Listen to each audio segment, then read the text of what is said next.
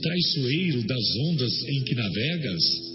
Vem conosco, estudemos a rota de nossa multimilenar romagem no tempo, para sentirmos o calor da flama de nosso próprio espírito, a palpitar e morredouro na eternidade, e acendendo o lume da esperança, perceberemos juntos em exaltação de alegria e Deus, o Pai de infinita bondade, nos traçou a divina destinação para além das estrelas.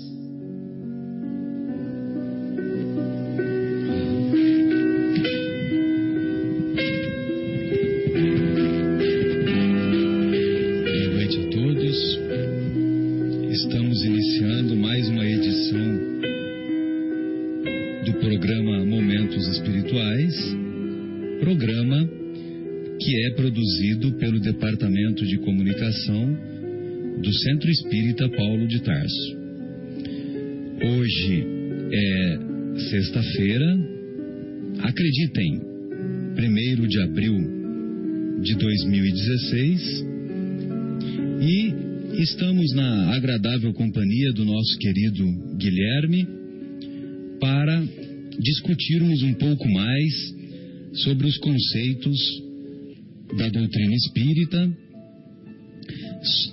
sobre a visão dos ensinos do Mestre Jesus sob é, no olhar, na perspectiva da doutrina espírita.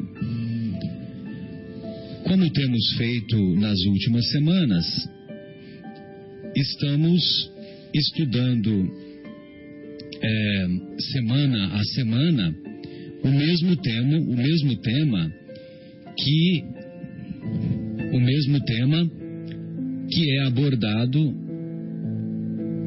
tanto na unidade do Jardim Itália do Centro Espírita Paulo de Tarso, quanto aqui na Rua do Café, na unidade aqui do, do, do bairro Capela. Muito bem. Esta semana, o tema envolve o capítulo 6 de O Evangelho segundo o Espiritismo, capítulo intitulado O Cristo Consolador. E nesse capítulo, nesse capítulo O Cristo Consolador, nós vamos iniciar as nossas reflexões primeiro através da análise da passagem evangélica em que o Mestre faz as suas asserções, nos convidando a segui-lo. Então, nós vamos encontrar lá nas anotações do Evangelho de Mateus, capítulo 11, versículos de 28 a 30, nós vamos encontrar o Mestre assim se expressando. Aliás, eu considero essa uma das mais belas passagens, uma das mais consoladoras passagens e também que nos estimula a buscarmos um rumo mais sólido para a nossa caminhada evolutiva. Então Jesus diz: Vinde a mim todos vós que estáis aflitos e sobrecarregados, que eu vos aliviarei. Tomai sobre vós o meu jugo e aprendei comigo, que sou brando e humilde de coração, e achareis repouso para vossas almas, pois é suave o meu jugo e leve o meu fardo. Muito bem. Será que se nós carregarmos 50 quilos com Jesus é mais leve do que carregarmos 50 quilos sem Jesus?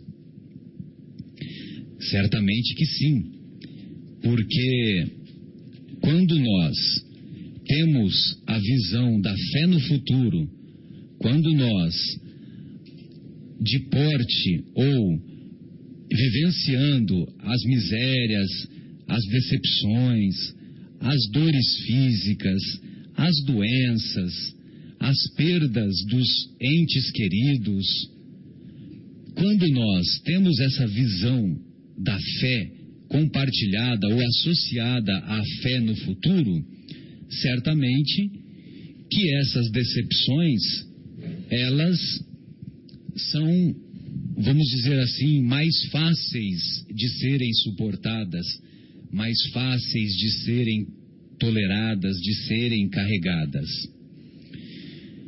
Então, quando ele nos convida a procurar, procurar por ele, né? Vinde a mim todos vós que estáis aflitos e sobrecarregados, que eu vos aliviarei.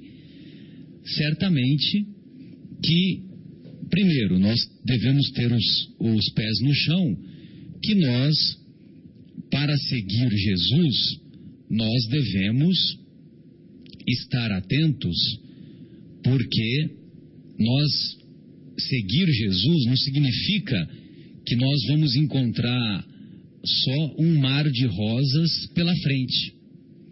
Não. Seguir Jesus é muito mais do que isso. É estar preparado para sermos considerados tolos, para sermos considerados idiotas muitas vezes, para sermos considerados insensatos e assim por diante. Seguir Jesus, seguir Jesus é termos um comportamento, termos uma atitude exemplificada na prática da fé, da resignação, do amor que não espera recompensa, amor que não espera recompensa. E dessa forma, nós vamos somando as nossas virtudes morais, as nossas qualidades morais, vamos fortalecendo o nosso espírito e aí sim fica mais fácil de enfrentar as decepções, as desilusões ou os desafios que a vida nos convida. Guilherme, gostaria de ouvi-lo em suas considerações iniciais. Boa noite, é uma honra recebê-lo novamente. Ficamos com saudade em relação à semana passada que você foi levar o seu abraço carinhoso ao vivo para demonstrar o seu amor de filho aos pais que vivem lá no Rio, não é isso? Eu pensei que eu estava sendo entrevistado. Ah, pode se preparar, porque não, não, não, não, é um bom convite. Não, eu digo o seguinte, eu ouvi do Rio o programa passado e o que vocês disseram é que eu estava numa entrevista para... Ah, pra... é verdade. Essa, essa entrevista que você estava fazendo lá com a CNN, se não me engano? Foi, foi? na beira da praia de Copacabana. Bom, boa noite a todos. E aí, querido? É, esse, esse capítulo, né, Marcelo, é um capítulo tão curtinho, mas que pode ter tanta coisa a ser dita. Tão profundo ao mesmo tempo. Tão profundo. Essa, essa passagem de Mateus, quando coloca que é, vinde a mim, parece às vezes que Jesus está dizendo para a gente: olha, tudo bem vocês estarem angustiados, que vocês estão em sofrimento, mas vem aqui que eu vou resolver tudo para vocês, né? E parece até um, uma maneira um pouco até é, é, comodista de ver a situação. Acho que o que a gente vai aprendendo com a, a doutrina e com todas as outras denominações religiosas também dos nossos irmãos cristãos é que a gente tem que também ter a nossa iniciativa. Então, exatamente. Ler a Bíblia, ler o Evangelho, praticar aquilo que a gente consegue praticar, ainda que falíveis sejamos, praticar aquilo é uma maneira de estar sim indo a Jesus, né? E tem uma uma coisa que me veio na cabeça enquanto você falava. Pois não. É, numa... E também agora há pouco veio alguma coisa na minha cabeça também, viu? Não é mosca não, né? Não. Nem, nem, nem, bom, não pode falar da cor da mosca. Vamos lá. É verdade. É, numa palestra palestra para alguns executivos, uma, uma psicóloga chegou, levantou um copo com água pela metade. Sim. E aí todo mundo já se entreolhou, falando, ó, isso é coisa de psicóloga mesmo. Vai perguntar se eu estou vendo o copo meio cheio ou meio vazio, Meio cheio, meio que eu vazio. tenho que ser otimista, não posso ser pessimista. Mas ela surpreendeu todo mundo, ela falou assim, olha, vamos fazer um bolão, eu quero saber quanto é que vocês acham que pesa esse copo aqui, com a água dentro. Aí foi uma coisa que já não esperavam. E todos preencheram num papelzinho né, é, aquele peso e o peso variou ali nas respostas entre 100 e 250, perdão, entre 100 e 350 gramas. Ela fez uma média, falou, olha, a média que vocês estão dizendo aqui está aproximadamente perto de 250 gramas. Só E é que- isso mesmo? É, deve é, ser. só que o peso absoluto não importa. É porque, se a gente pensar que um quilo de água pesa aproximadamente, perdão, um litro de água pesa aproximadamente Um quilo. um quilo, um copinho de 250, mais o vidro, né? Mas, de, qualquer forma, realmente é pouco importante. Ela disse assim: depende do quanto tempo você o segura. Se eu segurar esse copo por um minuto, não tem problema nenhum. Se Exatamente. eu segurar durante uma hora, eu vou ficar com dor no braço. Se eu segurar por um dia, meu braço vai ficar amortecido e muito provavelmente paralisado. Em todos os casos, o peso do copo não muda. Mas quanto mais tempo eu seguro, mais pesado ele vai ficar. E todo mundo Exatamente. ficou realmente calado naquela hora, né? Pouco importava realmente, mas aquela reflexão começou a fazer uma provocação e ela finalizou dizendo: o estresse, as aflições e as preocupações da vida são como aquele copo d'água. Eu penso sobre eles por um tempo e nada acontece. Eu penso sobre eles por um pouco mais de tempo e eles começam a me machucar. E se eu penso sobre eles durante todo o dia, eu me sinto paralisada, incapaz de fazer qualquer coisa. Então, fica também a nossa reflexão, né, dessa nossa aflição. Claro, é muito bom orar, pedir a Jesus ajuda, mas também largar o copo. Temos que nos mexer, né? Nos mexer e largar alguns copos, né? Algumas situações da vida são é, impossíveis de serem mudadas. A gente tem que tentar ao máximo fazer as mudanças, mas tem coisas que a gente tem que largar o copo. Não adianta ficar com as aflições, certo? Sem dúvida. Bem lembrada essa colocação, né, Guilherme? E lógico, né, que é, é até uma, uma maneira pedagógica, né, de você de você é, enfrentar, né, os desafios que a vida que a vida nos propõe, né?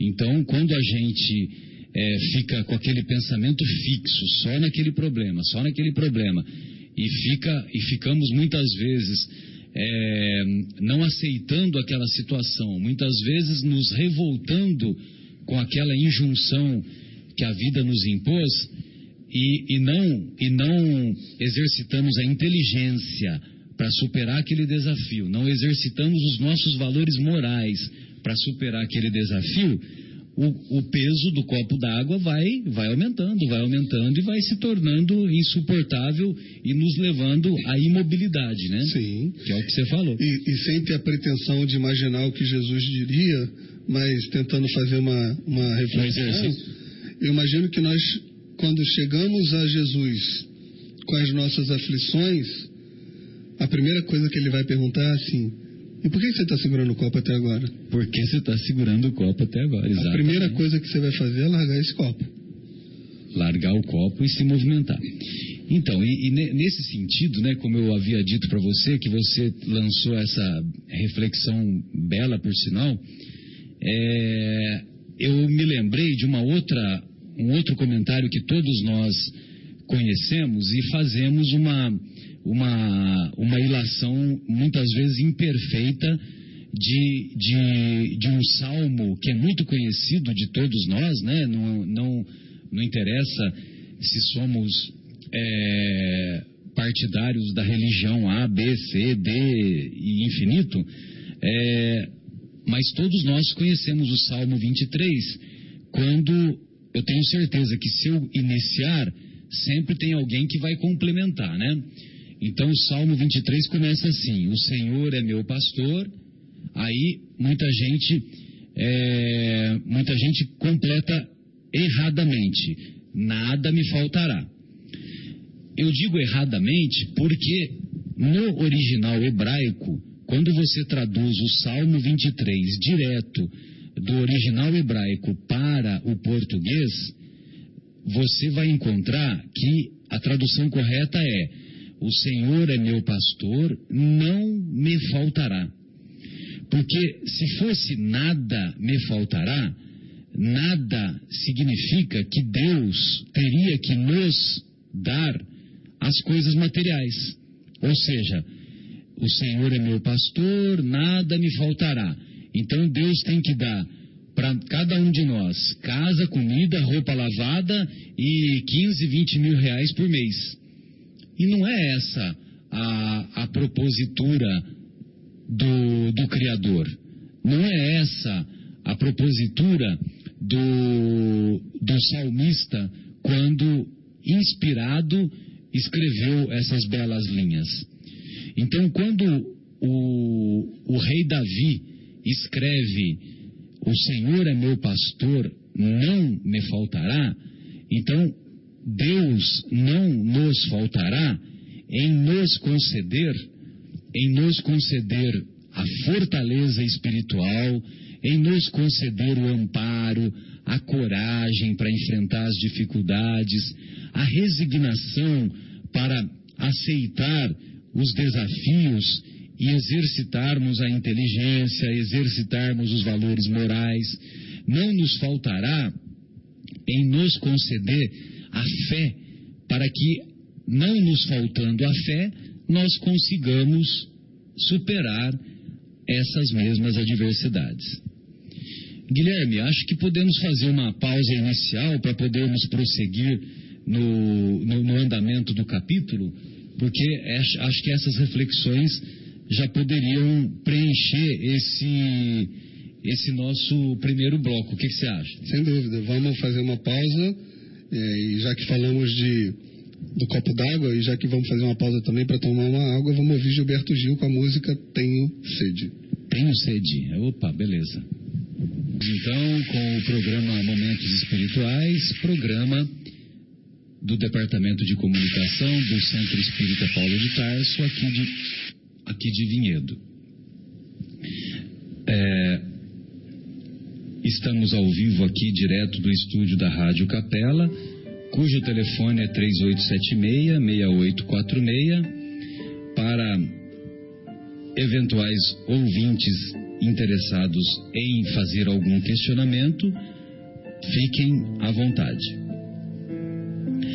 Estamos, estamos estudando o, o Evangelho segundo o Espiritismo, mais detidamente no capítulo, mais detidamente no capítulo 6, o Cristo Consolador.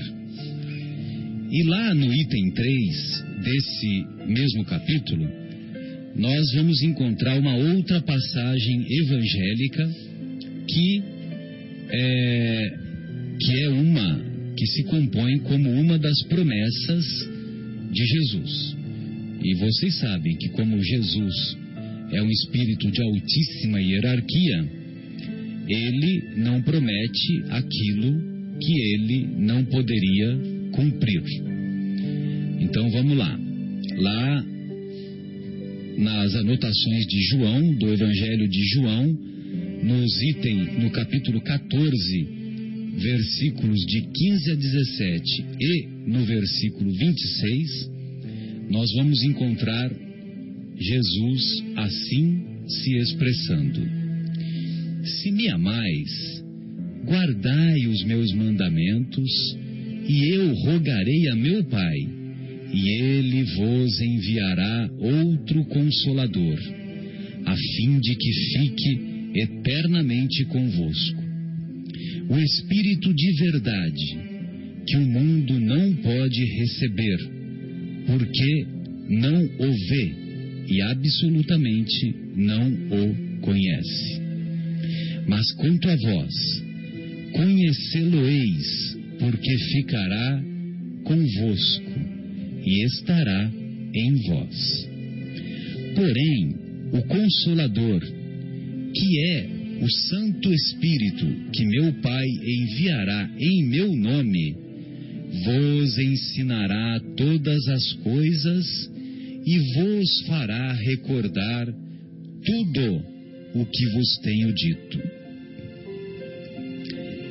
Então, veja bem que Jesus termina dizendo: O Consolador que meu Pai enviará em meu nome vos ensinará todas as coisas e vos fará recordar tudo o que vos tenho dito.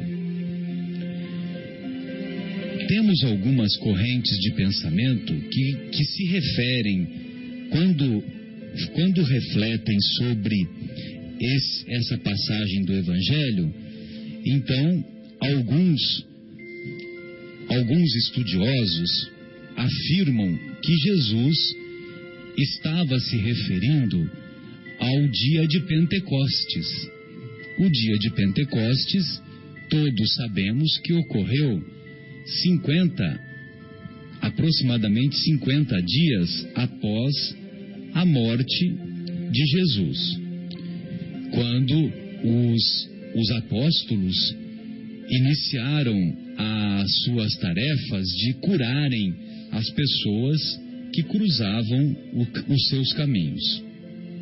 E mais tarde soubemos também que os apóstolos ah, criaram uma, uma igreja chamada Igreja do Caminho, e essa Igreja do Caminho era praticamente o primeiro hospital, o primeiro hospital em funcionamento, pois recebia os doentes naquela época recebia os doentes e dava a assistência que era possível dar de acordo com os conhecimentos da época.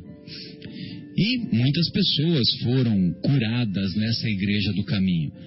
Talvez a mais conhecida, talvez a mais famosa, seja Estevão, que nós vamos encontrar o relato na obra na obra psicografada pelo nosso querido Chico Xavier, uma belíssima obra intitulada Paulo e Estevão.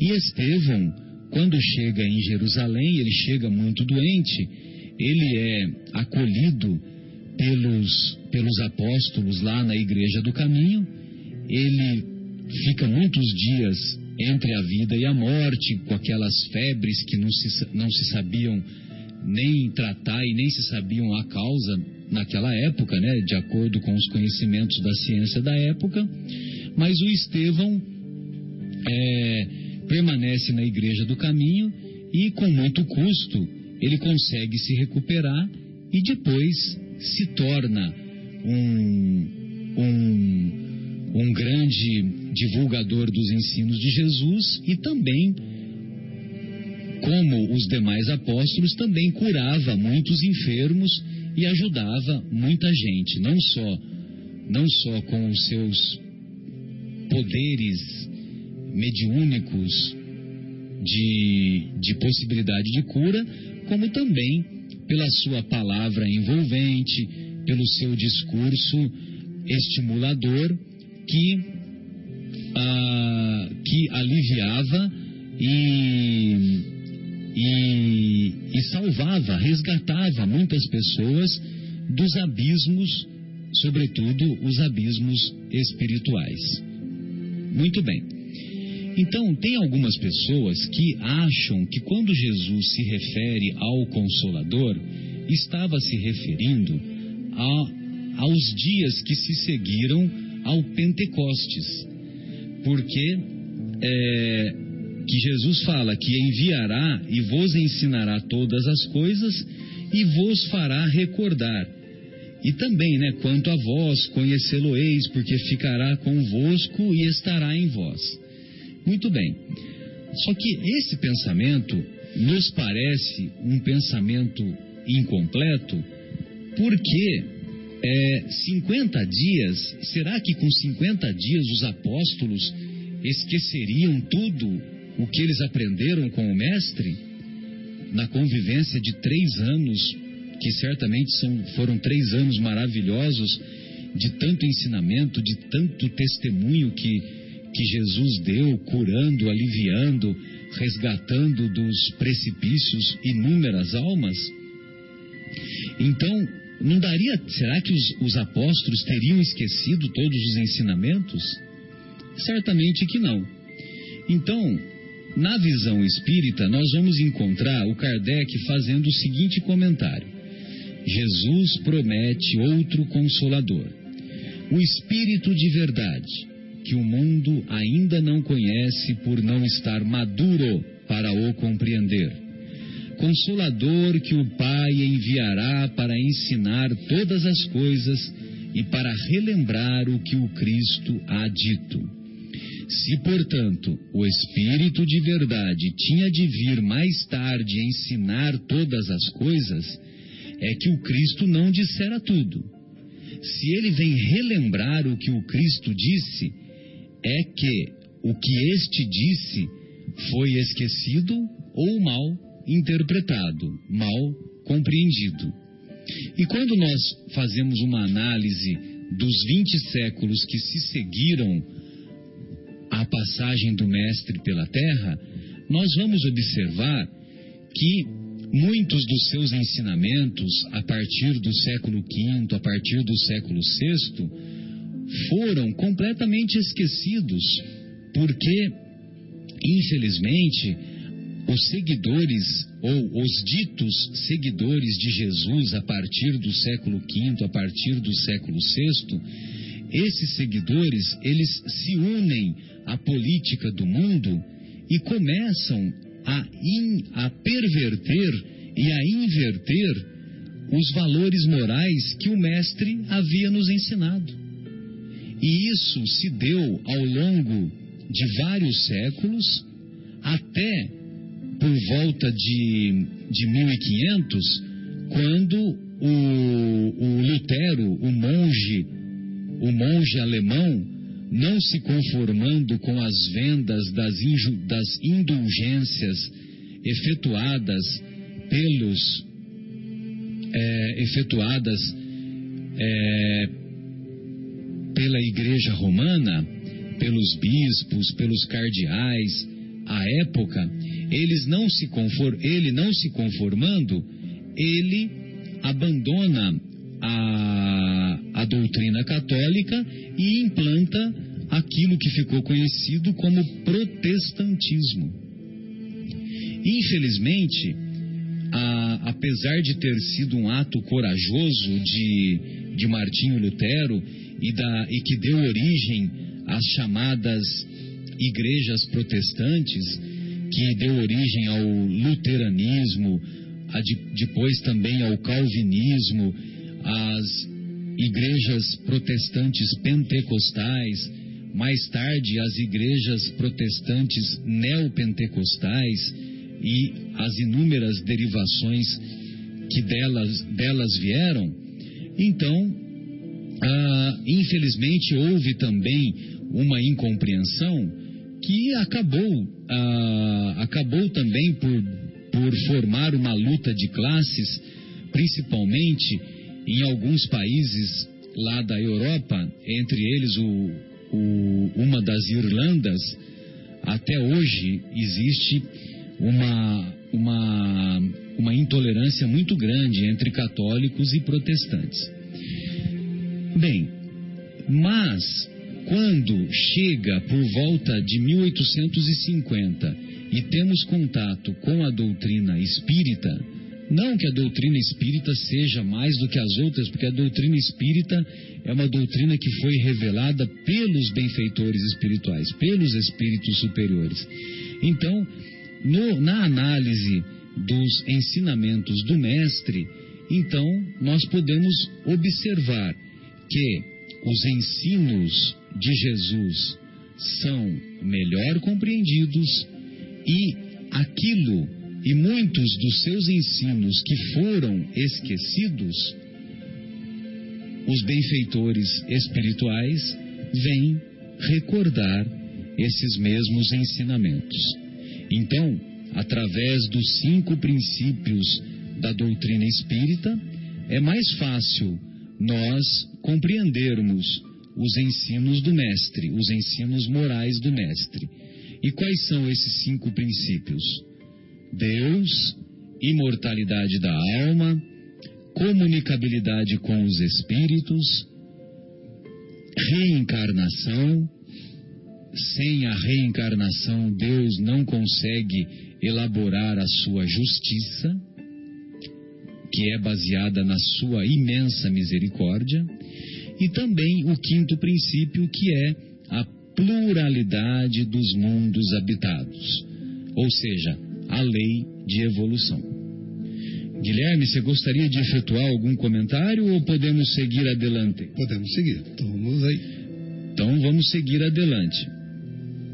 Aí o nosso querido Kardec, ele, ele completa, completa dizendo assim: o Espiritismo vem na época predita, ou seja, não, não algumas semanas depois da morte de Jesus, mas 18 séculos depois, ele vem cumprir a promessa do Cristo. O Espírito de verdade preside ao seu estabelecimento. Ele chama os homens à observância da lei, ensina todas as coisas, fazendo compreender o que Jesus só disse por parábolas. Advertiu o Cristo: ouçam os que têm ouvidos para ouvir. O Espiritismo vem abrir os olhos e os ouvidos, porquanto fala sem figuras, sem alegorias, levanta o véu deixado intencionalmente sobre certos mistérios.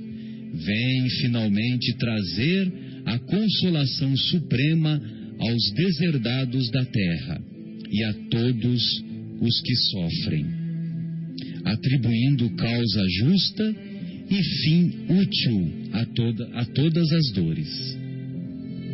Então fica mais fácil de compreender as, a promessa de Jesus: bem-aventurados os aflitos, pois que serão consolados. Porque será que será que eu preciso para ser feliz? Será que eu preciso sofrer? Sofrer no sentido masoquista, gostar de sofrer? Não. Mas nós vamos encontrar uma explicação sensata para a causa dos sofrimentos. E se, se o sofrimento que nós vivenciamos, as decepções que nós vivenciamos hoje, se elas não estão na, no, no presente, elas se encontram em existências passadas. Ou seja, uma pessoa, uma criança, por exemplo, que nasce com um defeito no coração, como dissemos no programa anterior, se essa criança nasce com uma, um defeito no coração, se fosse uma existência só, o que, que ela fez de errado para merecer esse sofrimento? Se a alma fosse criada no mesmo momento que o corpo? Agora, se, se Deus é justo e se Deus é justo, Deus também permite que a causa desse sofrimento seja justa. Então, se a criança nasceu com uma imperfeição e ela nasce é, com esse sofrimento, é porque, numa existência anterior, ela usou de maneira equivocada o seu coração. Ou então, ela, numa existência anterior, ela pode ter, ter cometido suicídio ah, através de, de uma arma de fogo na região do precórdio, ou então utilizando-se de uma arma branca, de uma faca, e extinguindo a sua existência, e dessa forma causando um, uma lesão no seu corpo espiritual, e essa lesão no seu corpo espiritual fica marcada, e para que ela seja corrigida, tem que, numa existência anterior, numa existência subsequente, melhor dizendo, essa essa lesão vai se manifestar, vai se manifestar com, como uma doença no seu, na região do seu coração. Lógico que é só um exemplo que nós estamos dando, né? Então nós vamos, nós podemos observar que o espiritismo mostra a causa dos sofrimentos nas existências anteriores e também na destinação da Terra, onde o homem sofre o seu passado. Ele mostra também o objetivo dos sofrimentos, apontando como crises saudáveis que produzem a cura e como meio de depuração que garante a felicidade nas existências futuras. Então, se somos acometidos por uma por uma doença de difícil controle, por uma doença de difícil tratamento, certamente não devemos perguntar a Deus por que comigo? Por que comigo? O que, que eu fiz para merecer essa sorte infeliz? Para merecer essa tragédia? Para merecer essa doença que está me arruinando? Não, não, não perguntemos com revolta para a divindade, mas perguntemos para a divindade o que devemos aprender com essa experiência dolorosa. O que essa doença está querendo me ensinar? O que eu preciso aprender? E, aceitando, de cabeça erguida, aceitando com coragem, com resignação, os desafios que a vida nos impõe, essa aceitação permite que possamos dar um passo seguro adiante, que possamos dar um passo enfrentando e desenvolvendo os valores morais e desenvolvendo a inteligência para superar essas aflições. Guilherme, poderíamos fazer mais uma pausa? Opa, vamos sim.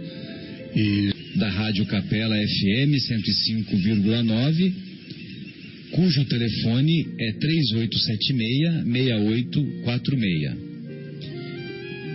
Aproveitamos para mandar um abraço carinhoso para o nosso querido Fauzi, que se encontra ciceroneando a mamãe Graça em sua visita aos seus familiares lá em Portugal, lá na terrinha, pois. E também aproveitamos para mandar um abraço carinhoso à nossa querida Luciana, à Maria Fernanda, nossa querida Fátima, nosso querido Nelsinho e também a, e também aos estimados ouvintes, o Denis, a nossa querida Edna e tantos amigos que nos prestigiam. Muito bem. Então, dando continuidade aqui ao programa do tema de hoje, que o tema é o Cristo Consolador, capítulo 6 de O Evangelho segundo o Espiritismo. Esse capítulo é um capítulo que a mim muito me comove, porque em certas situações de angústia, em certas situações ah, em que nos encontramos muitas vezes à beira dos abismos espirituais em nossa trajetória, eu particularmente quando me encontro nesta situação e, e muitas vezes as fraquezas nos consomem mais do que deveríamos permitir e nos envolvemos negativamente com o pessimismo, nos envolvemos negativamente com a as, as fragilidades de ordem espiritual que em algumas circunstâncias deixamos que esse envolvimento prevaleça, mas quando isso ocorre, eu particularmente busco esse antídoto, esse tratamento, esse remédio que é a análise e a leitura, a reflexão deste capítulo em especial, o capítulo 6 do Evangelho segundo o Espiritismo. Esse capítulo 6 ele nos resgata dos abismos, ele nos conforta, ele nos consola, ele faz com que nós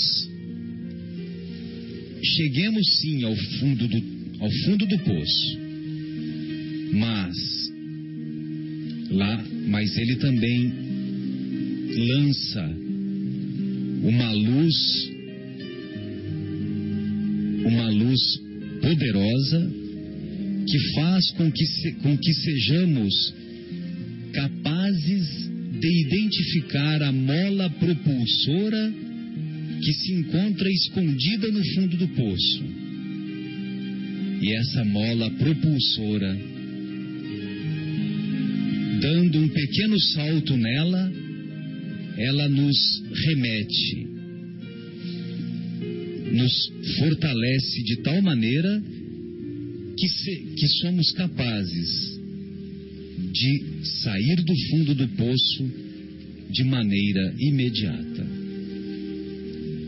Então eu gostaria de compartilhar com vocês esta belíssima mensagem que se encontra nas instruções dos Espíritos deste capítulo, notadamente o item 5. A maioria dos capítulos de O Evangelho segundo o Espiritismo, maioria dos capítulos é composta por uma por uma colocação que o Kardec faz através da passagem evangélica, ou seja, os ensinos morais de Jesus. Aí depois que o Kardec escolhe, seleciona as passagens evangélicas, ele faz o comentário das passagens evidentemente com a visão espírita, com a visão daqueles cinco princípios básicos que, que, que são a, que são o alicerce, que compõem o alicerce da doutrina espírita. E depois que ele faz esses comentários, aí a maioria dos capítulos é composta por essas instruções dos espíritos. E essas instruções dos Espíritos, elas são uma compilação de mensagens selecionadas pelo eminente codificador, selecionadas pelo Kardec, e que foram, de acordo com o conteúdo, foram colocadas nos capítulos correspondentes. E o Kardec, como a sua formação era um, a formação de um professor, de pedagogo que fora, de diretor da escola do Instituto do Instituto de Ensino Pestalozzi, lá de Iverdun, na Suíça, e depois participando ativamente da, da elaboração da gramática francesa como pesquisador e cientista que era e notoriamente reconhecido, antes de utilizar o, o pseudônimo Allan Kardec, o seu nome real é Hipólite Leon Denizar Rivaio. E o professor Rivaio, com essa alta capacidade didática, ele pôde então elaborar não só o livro dos Espíritos como as demais obras, e de maneira bem didática. Então, nesse capítulo específico da promessa do Consolador, nesse capítulo do Cristo Consolador, ele escolheu esta mensagem psicografada e assinada pelo Espírito de Verdade, e que foi foi assinada em Paris no ano 1860. Atentem para o conteúdo da mensagem. Venho como outrora entre os filhos transviados de Israel, trazer a verdade e dissipar, eliminar as trevas. Escutai-me. O Espiritismo, como outrora a minha palavra, deve lembrar aos incrédulos que acima deles reina a imutável verdade.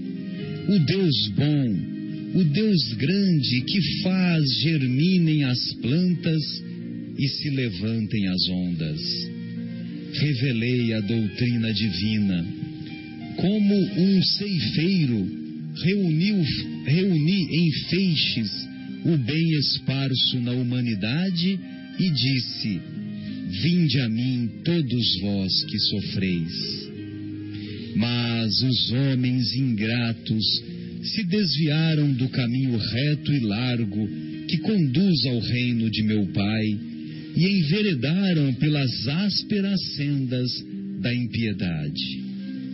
Meu Pai não quer aniquilar a raça humana, quer que, ajudando-vos uns aos outros, mortos e vivos, isto é, mortos segundo a carne, porquanto não existe a morte.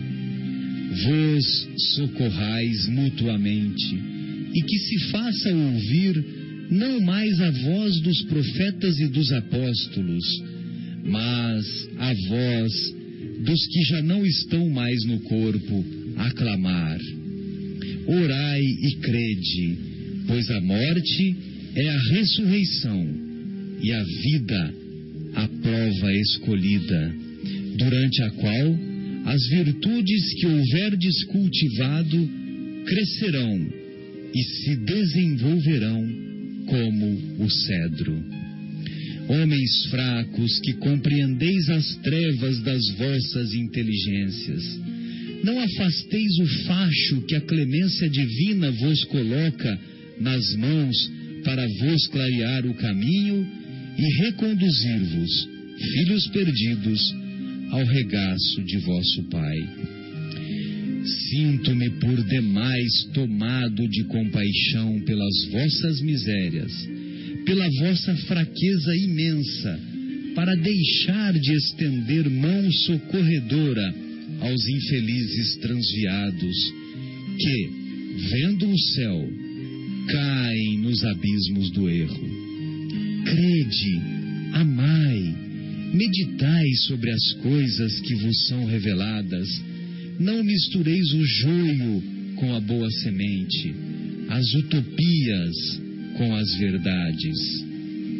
Espíritas, amai-vos, este o primeiro ensinamento.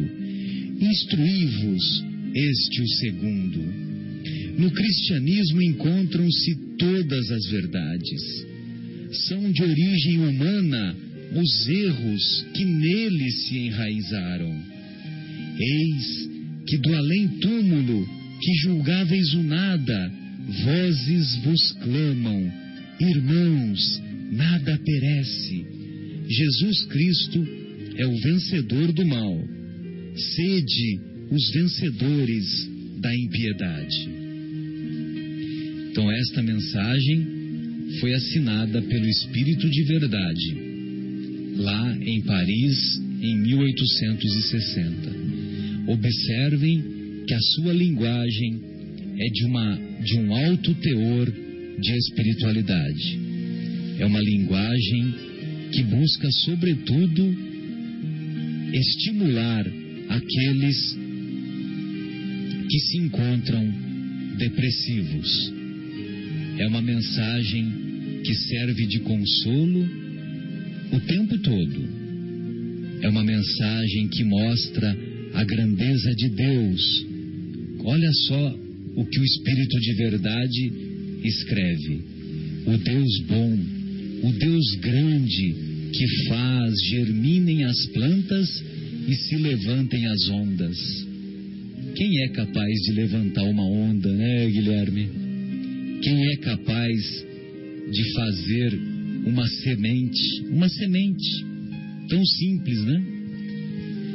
Nós não sabemos quantos frutos uma semente será capaz de gerar. Mas sabemos, podemos saber quantas sementes tem em um fruto, né? Em um fruto é possível contar quantas sementes, né? Estão lá contidas. Mas uma semente, nós não somos capazes de identificar quantos frutos, né? Enfim, quando, quando nós analisamos uma célula, por mais simples que seja uma célula, uma célula vegetal, por exemplo, né?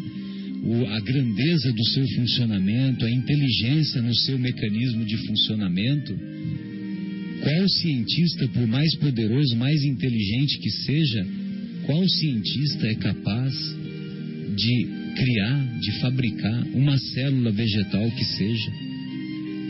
Nós podemos, através da engenharia genética, é, fazer a multiplicação, né, a replicação. Mas fazer uma célula, ainda não somos, não temos essa capacidade. E ao longo da mensagem nós observamos que os homens, ao longo dos séculos, se desviaram do caminho reto e enveredaram pelos caminhos da impiedade. E ao longo dos 18 séculos que se seguiram até a chegada da doutrina espírita, quantos erros que nós não pudemos enxergar no cristianismo mas os erros que se encontram no cristianismo não são, não pertencem a Jesus, não pertencem ao Mestre. Os erros são de origem humana.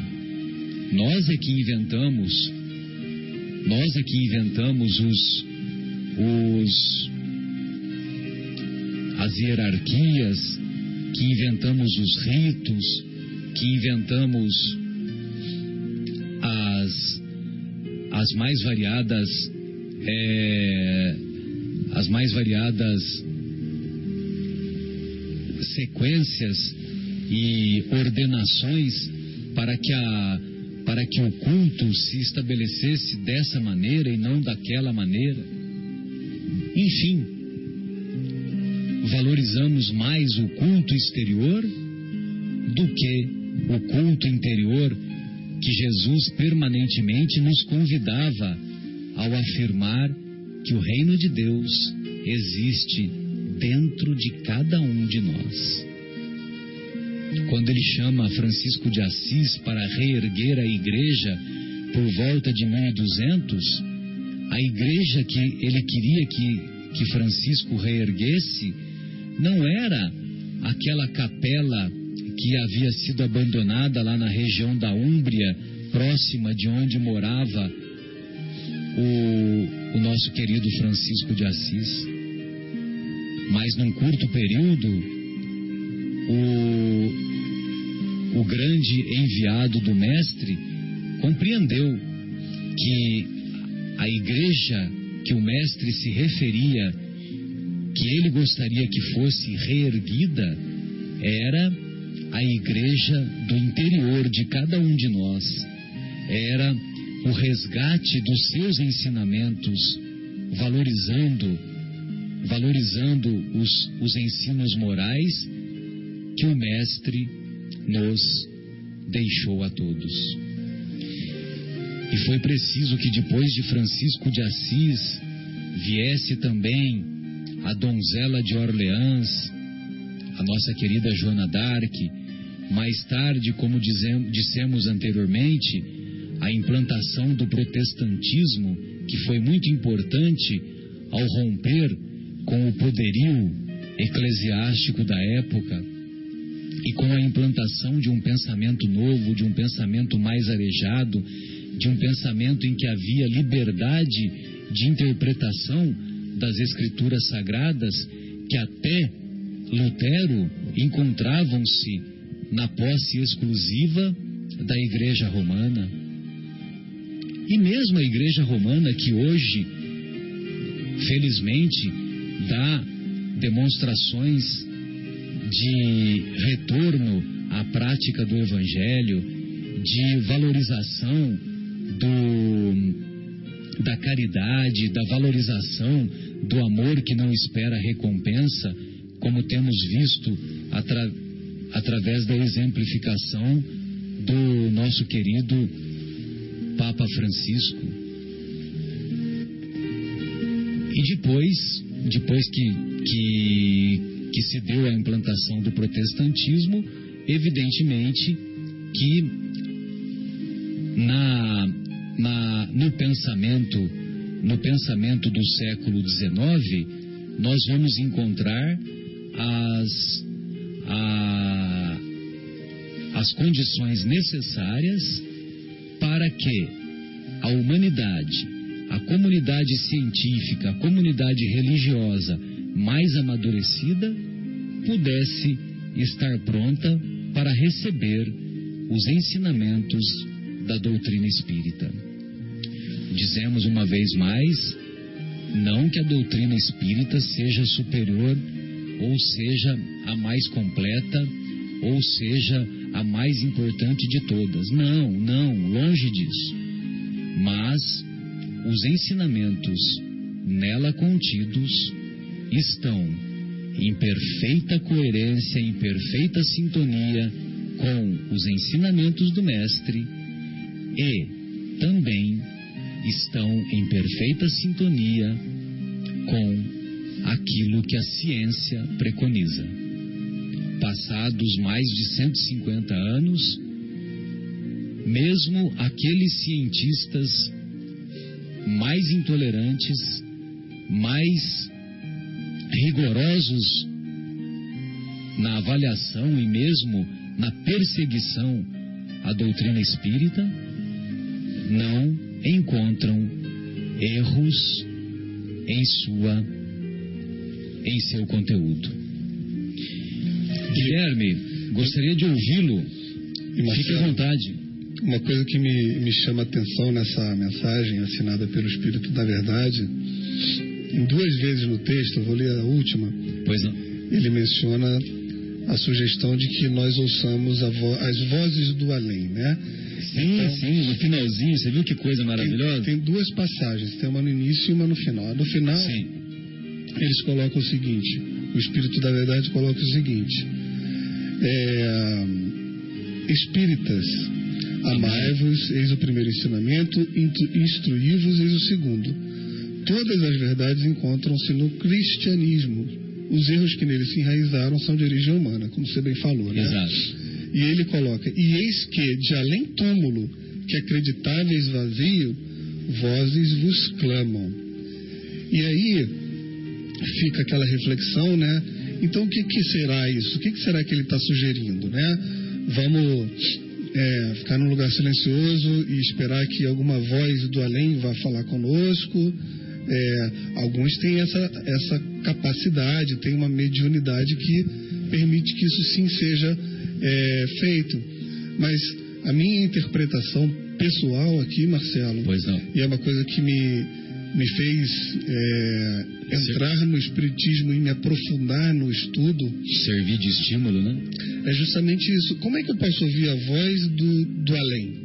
Então, a gente tem a, a, na literatura espírita obras belíssimas de André Luiz, de Emmanuel, psicografadas em sua grande maioria pelo, pelo nosso pelo Chico Xavier, e vários outros é, médios conceituados e, e que tem várias obras muito profundas e bonitas psicografadas e que quando eu converso com alguma pessoa que não é espírita, eu falo, olha, lê, porque minimamente é um romance belíssimo. Quando você pega um Paulo Estevão, por exemplo, né, fazendo uma homenagem ao nosso centro espírita Paulo de Tarso, quando você lê aquele livro ali, ainda que você não acredite que aquilo foi verdade naquele nível de detalhamento, porque a gente sabe que na própria Bíblia está tudo lá.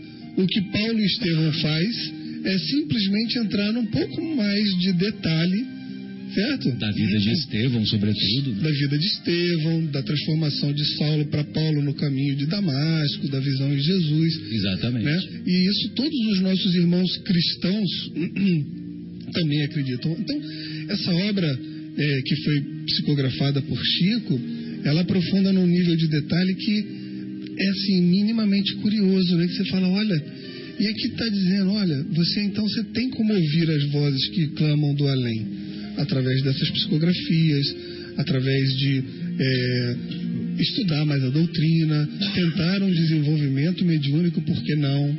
Através da sua oração. Quantas vezes, né? Eu, eu particularmente não me sinto é, médium, eu, não, eu não, não consigo sentir ainda nada, mas é, às vezes a, os meus filhos perguntam como é que você sente a sua mediunidade. E eu, para não, não desapontá-los, respondi um dia uma coisa que eu acho que, embora fosse para não desapontá-los, é verdade. Sabe quando você, eu falei para eles assim, sabe quando você está fazendo uma coisa e tem uma vozinha falando lá dentro de você, não é legal, hein? Isso aí que você está fazendo não é legal. A gente chama da voz da nossa consciência, mas quem sabe não é o nosso mentor do nosso lado, soprando na nossa orelha, falando assim: não vai, não por, vai esse por esse caminho, né? que você não vai se dar bem. E quantas vezes a gente toma o caminho e de fato no, no, no final dele viu que a vozinha Que era tinha gerada, razão, né? né? Pois é. vozinha, é. Então. A vozinha tinha razão, né? E, e não era uma- a nossa pequena voz. Não né? foi, não, não é nenhuma. Era a pequena voz. Era, era, era baixa voz com grande é, é, responsabilidade de conteúdo que deveria ter sido seguido. né? Exato. É, é a voz interior, né? Exatamente. Quando nós nos sintonizamos e ouvimos a voz interior, né, Guilherme? Aí fica mais fácil, né? Exatamente. E, e essa mensagem, ela é muito tocante, né? Do, do começo ao fim, né? E, e olha que interessante, né, Guilherme? Porque é uma mensagem, é, é a capacidade de síntese, né, do espírito de verdade, ela é, é emocionante, né? Porque, olha só, ele diz assim: Espíritas, amai-vos, este o primeiro ensino, instruí-vos, este o segundo. Então, quando ele fala amai-vos, ou seja, desenvolver o amor, desenvolver ah, os valores morais, né, as virtudes morais, é, e instruí-vos através do, da posse do conhecimento, ou seja, as duas, as duas coisas mais importantes que, nós, que o nosso espírito eterno necessita são essas duas, né? É o, é o conhecimento intelectual e as virtudes morais, né? o desenvolvimento das virtudes morais. Ou seja, ele, ele, ele vai direto ao assunto, né? ele tem uma objetividade e ao mesmo tempo a, a, a, colocação dele é carregada de, de poesia. Né? Amai-vos, este o primeiro ensino, instruí-vos, este o segundo. Né?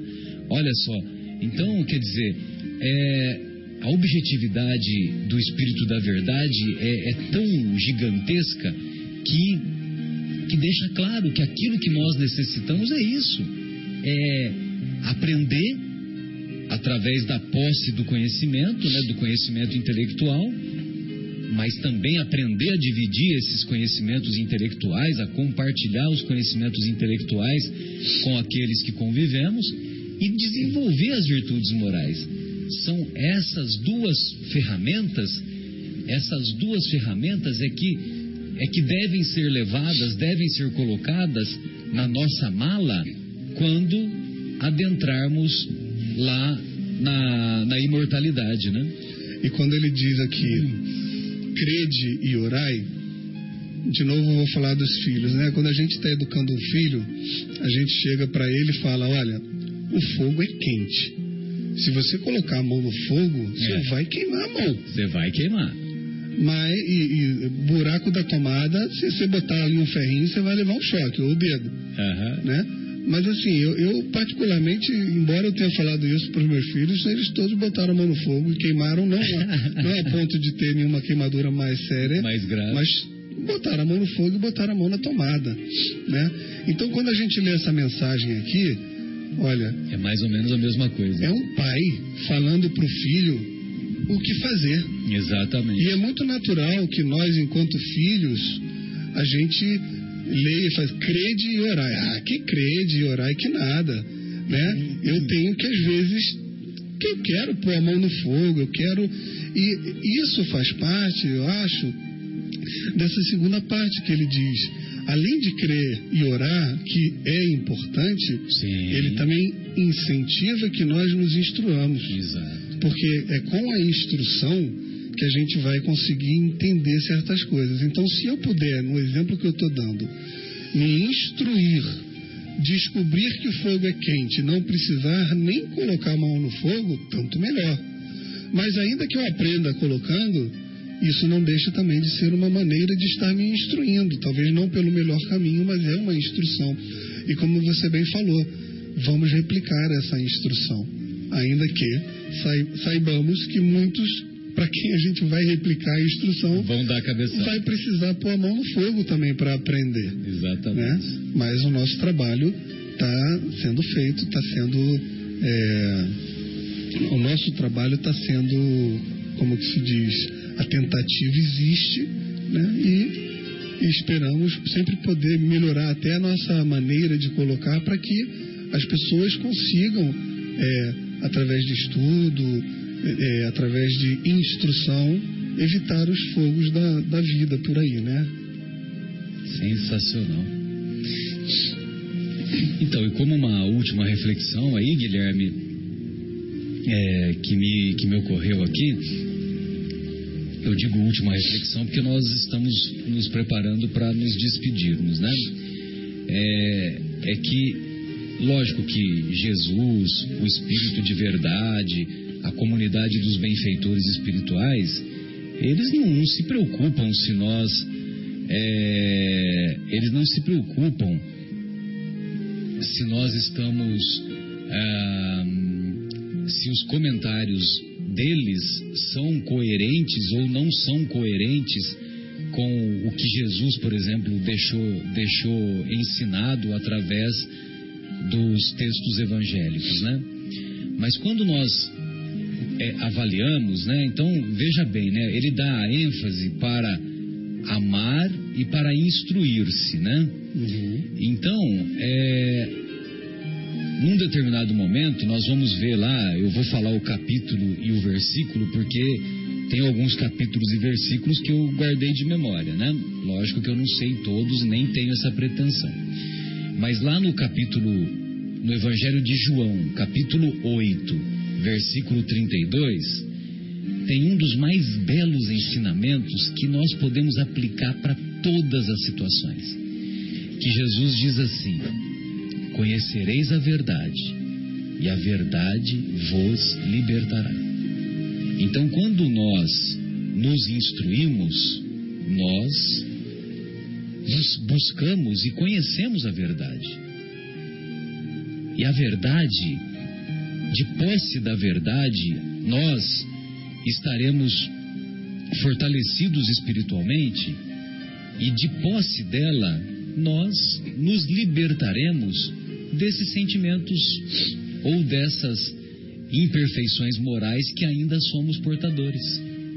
E quando nós fazemos a busca do autoconhecimento, quando nós procuramos praticar o conhece-te a ti mesmo, logicamente que conhecendo, conhecendo aquilo, a, as nossas imperfeições, aquilo que somos capazes, as nossas limitações, então nós estamos conhecendo a, a verdade sobre nós mesmos. E conhecendo a verdade sobre nós mesmos e fazendo as mudanças que se fazem necessárias, nós nos libertaremos das amarras, nos libertaremos das imperfeições que ainda insistimos em sermos portadores, né? E eu queria, já fazendo aqui as minhas despedidas, Marcelo, Pois não. colocar também que esse- essa, essa mensagem eu acho que renderia uns 10 programas, mas Sim, sim. a coisa que também me, me Toca, trouxe, toca. me toca e me, e me fez mais é, Estimulado. estimulado a seguir a doutrina espírita Aham. é justamente que, como você bem falou, cada um que participa dessa obra não está nem aí para estar conectado com alguma outra frase, para pegar um gancho e tal, mas se você pega a obra inteira, ela tá toda entrelaçada. Está toda entrelaçada, toda imbricada, né? É difícil de você pegar uma coisa que não esteja. Aliás, é- eu, eu particularmente, pelo pouco estudo que eu já fiz, eu não consigo. E quando eu digo a obra, eu não estou falando só do Evangelho. Eu estou falando do- dos cinco livros Da doutrina. da doutrina, eu estou falando das obras de Chico, né? eu estou falando de muita coisa que temos aí de literatura que vai nos aproximando de uma constatação de que ou está todo mundo conspirando para uma grande mentira universal ou aquilo tudo realmente faz um grande sentido. Mas o que eu ia dizer é justamente a questão da, da introdução do livro dos Espíritos, se não me engano, me corrija se eu estiver errado, Sim. aonde Kardec sugere que, se em algum momento a doutrina espírita é, divergir dos conhecimentos da ciência, fiquem Com com, a ciência. a ciência. Fiquem com a ciência. E Só que passados 150 anos, Guilherme, até hoje, até hoje não foi preciso. o que acontece é o contrário. Acontece o contrário. Cada vez mais que a ciência é, nos surpreende com descobertas, a gente vai vendo que Ela se também aproxima da doutrina espírita. Também os cientistas, eventualmente até ateus, que também não estão nem aí para encadear nada com nada, quando eles fazem os estudos e a gente compara com o que está na doutrina, você fala: Ah, Opa. então é isto aqui, ó. O espírito não é um vaporzinho, não, tem o tal lá daquela matéria quintessenciada, né?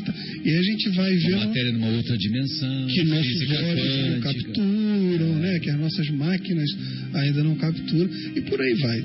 Eu acho que fica a reflexão e, e a sugestão dos que têm a curiosidade de aprofundar, porque realmente é uma viagem, pelo menos no meu ponto de vista, sem volta, sabe? É, uma, é um esclarecimento que a gente adquire na parte de instruir-nos que nos ajuda bastante, inclusive na outra parte, de colocar em prática essa instrução, no sentido de conseguir é, não carregar nossos corpos por tanto tempo e conseguir amar mais os nossos semelhantes e a nós mesmos. Exatamente. Com isso, deixo aqui meu boa noite. É, lembrando que faltam 23 minutos para o dia 2 de abril, Grande 2 de abril, que é lembrado. aniversário do Chico Xavier. Eu lembro que ele sempre, quando falava, Aniversário de nascimento. ele agradecia muito a mãezinha dele de ter segurado ele na barriga até o dia 2. Que ele falou: Imagina se eu escrevo esses livros todos e eu sou nascido em 1 de Primeiro de abril. abril, dia da mentira. Então eu escutei uma. Eu escu- escutei há pouco tempo a entrevista que ele deu para a Hebe no ano de 2000 e. Não, de 91, se eu não, não sei. Tá no YouTube. Que ele fala isso. Eu agradeço muito a minha mãezinha de ter me segurado na barriga dela até o dia 2, para eu não ter que nascer no dia da mentira. Então fica aqui a nossa saudade e o nosso agradecimento a tudo que ele nos deixou e que com certeza continua nos dando hoje é, em espírito. É, e fica aí também um convite, viu, Guilherme, que o, o canal History Channel, para aqueles que têm acesso ao History Channel, né, e também na, na internet, certamente, nas semanas subsequentes, deve estar disponível, né? Provável. É, então, a- mas no canal History Channel, a, a partir das 19 horas de, do, dia, do dia 2, né? Daqui a instantes já é dia 2. Então, a partir do, das 19 horas do dia 2, o History Channel vai, vai começar uma série analisando as cartas psicografadas por Chico Xavier. Muito legal. Então, meu boa noite a todos os ouvintes, até a sexta-feira que vem. E uma semana, um fim de semana e uma semana subsequente iluminada para todos nós. Boa noite a todos e fica aí a nossa despedida com uma música muito legal elaborada pelo Vinícius de Moraes. É melhor ser alegre que ser triste, chamada Samba da Benção. Boa noite.